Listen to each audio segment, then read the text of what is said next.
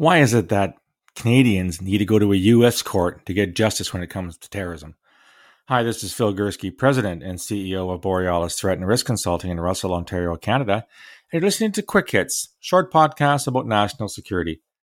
It is Saturday, the 30th of July, almost the end of the month. A very muggy Eastern Ontario here. And I woke this morning to a very interesting article that came out in the BBC entitled Islamic State Group, Canadian narrator of propaganda videos jailed. This is an interesting case of a man called Mohammed Khalifa, who was born in Saudi Arabia, but uh, who grew up in Toronto. He emigrated to Canada. And a U.S. court has sentenced him to life in prison for his role in producing and narrating propaganda videos on behalf of the terrorist group. He's also found guilty of conspiring to provide material support to the group and in fact, he when he, when he was captured back in when was he captured? Now he was captured back in 2019. He, he was captured by Syrian Democratic Forces. He actually threw grenades and tried to kill them, and uh, shot all the, the ammunition from his AK 47 before it jammed, and then he surrendered and was handed over to the FBI. He was a important figure when it comes to ISIS propaganda. He made videos or helped make videos of beheadings and things like that. And as a consequence, the U.S. court has found that he deserves to serve life in, in, in prison. he joined ISIS in 2013. 2013. That's before the announcement of the caliphate, Abu Bakr al-Baghdadi, and he was with the the media operation until late in 2018. Of course, one of the reasons why he would have been highly sought after for the propaganda unit is that he spoke fluent English, probably with a Canadian accent, and ergo his message could be spread uh, around the world to ISIS wannabes and ISIS followers. Note that he was found guilty in a U.S. court and sentenced to life imprisonment. Now, now why is this important and why am I commenting on it? Because as a Canadian, uh, I'm really worried and frankly a little bit disgusted that my own legal system has been very inconsistent when it comes to sentencing convicted terrorists under Canadian law. So here's just a, a, a bit of a, a, recap of some of the cases we've had here in Canada and the results therein. One of our most famous cases was the Toronto 18 back in 2005, 2006, a case I worked on from pretty well day one in the summer of 2005 until the members of this cell were arrested in June, June the 2nd, to be precise, 2006. They were arrested unloading uh, three tons of ammonium nitrate. They had planted three truck bombs in the Toronto area. Uh, of the 18, I believe 11 were found guilty. And to the best of my knowledge, uh, none of them are still in jail 15 years later. So, in other words, Canadian courts feel that planning to plant to do three truck bombs, and these truck bombs would have been humongous. They would have killed hundreds, if not thousands, of people because they the cell did know how to construct the bombs. They had working detonators. They had targets in mind. The courts have decided that that doesn't warrant a life sentence, so most of them are out. Some other cases. Uh, a few years later, we had a famous case in 2013, again one that I worked on. Chiheb Esseghaier and, and Jaser in Toronto wanted to derail a via passenger train in the Niagara corridor, probably a New York to Toronto train and they got life, which is interesting. It's rare for a Canadian court, although the defense called the sentence excessive. That's what defense does. 2019, we had an, uh, a court ruling in the case of Rehab Dughmosh, who in 2017, I believe, attacked people at a Canadian Tire, which is a hardware store in Canada. She ended up getting seven years for her attack. The defense ex- proved or convinced the judge that, in fact, she was schizophrenic or mentally ill and so, despite the fact she got seven years, she'll probably only do 4.5 for time served.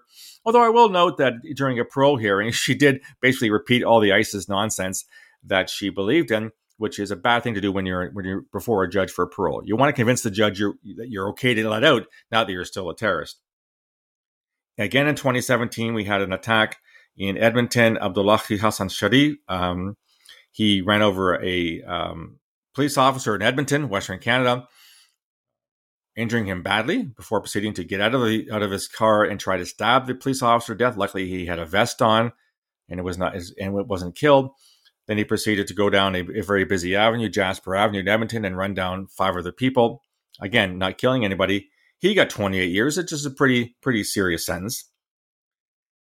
And then 2018, in, in a 2016 attack in a Canadian Forces recruiting center, Ayanle Hassan Ali knifed to uh, military. Again, he did not kill them, thankfully, and he was let go. He was acquitted based on some kind of allegation of mental illness. What this all suggests is that Canadian courts really, really are very inconsistent with their understanding of the threat from terrorism, and more importantly, what kind of punishment terrorists deserve if in fact they are found guilty of terrorism offenses under Section 83.01 of the Canadian Criminal Code. We also have an egregious case back in 2013, the so called Victoria pressure cooker bomb case. This is where a couple, John Nuttall and Amanda Korody, converts to Islam, wanted to carry out a Boston Marathon type attack.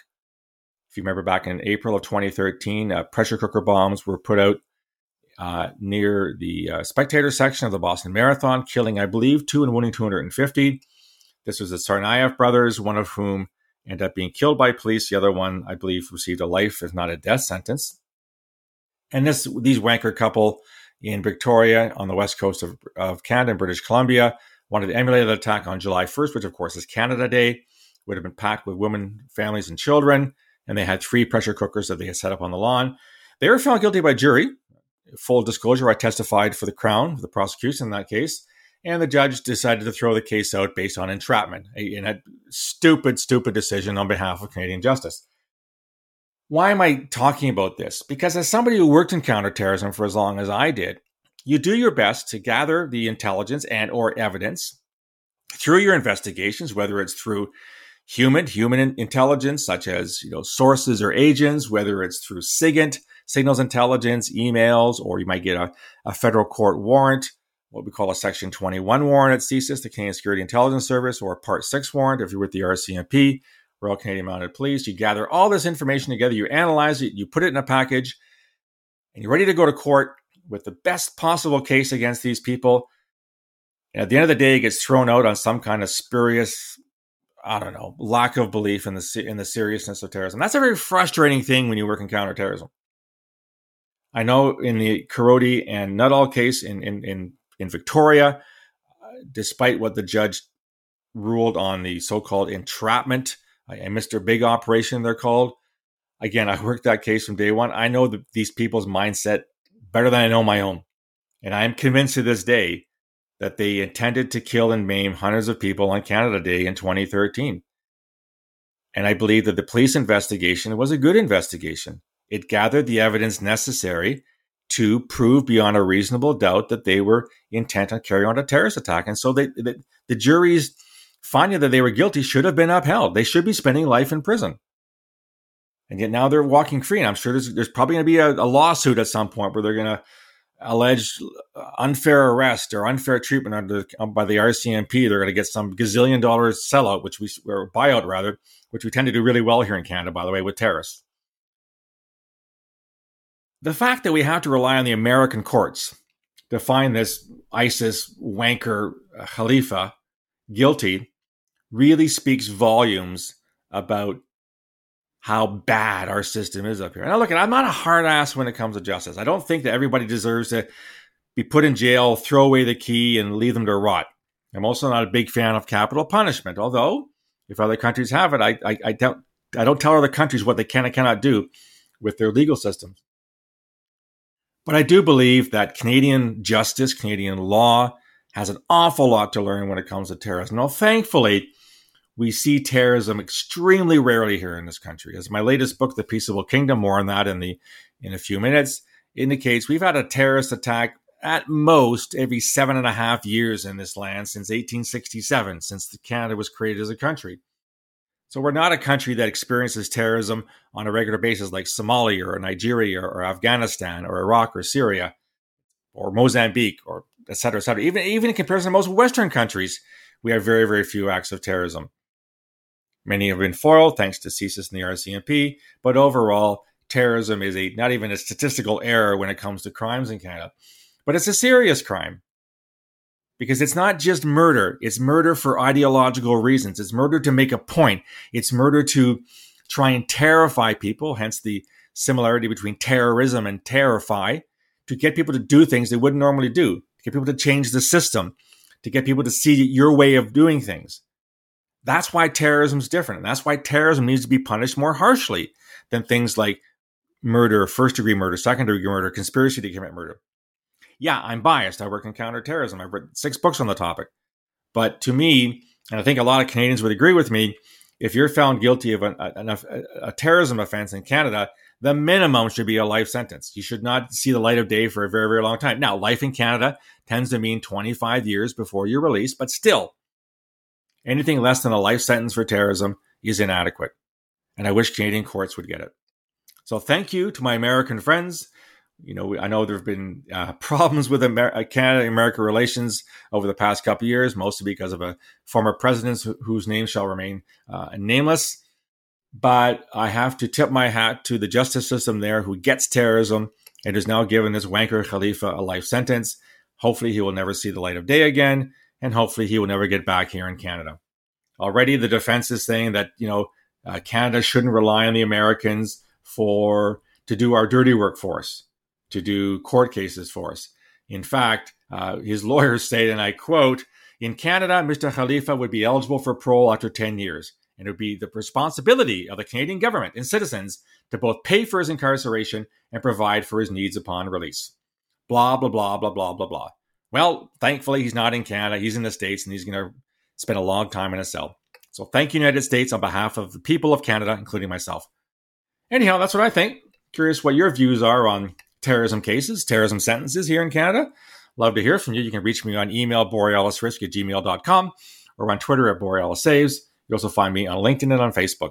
If you like the content, want to get more, go to the website, borealisthreatandrisk.com, hit the subscribe button. You can get all the content, all the blogs and podcasts free of charge. There's also a link there to my latest book, The Peaceable Kingdom, A History of Terrorism in Canada from Confederation to the Present. I'll talk about all the cases that I've worked on since the early 1980s. And all the sor- all my sources are, are, former colleagues of mine who worked for the RCMP and CSIS. So it's very much a practitioner's book on terrorism in Canada. You can get a copy on my website. I can send you a, signed copy in the mail. You, if, you're, if you're into ebooks, it's also available on Amazon Kindle. Love to hear your feedback on this and other podcasts, ideas for future ones. I'll talk to you again soon. Until then, take care.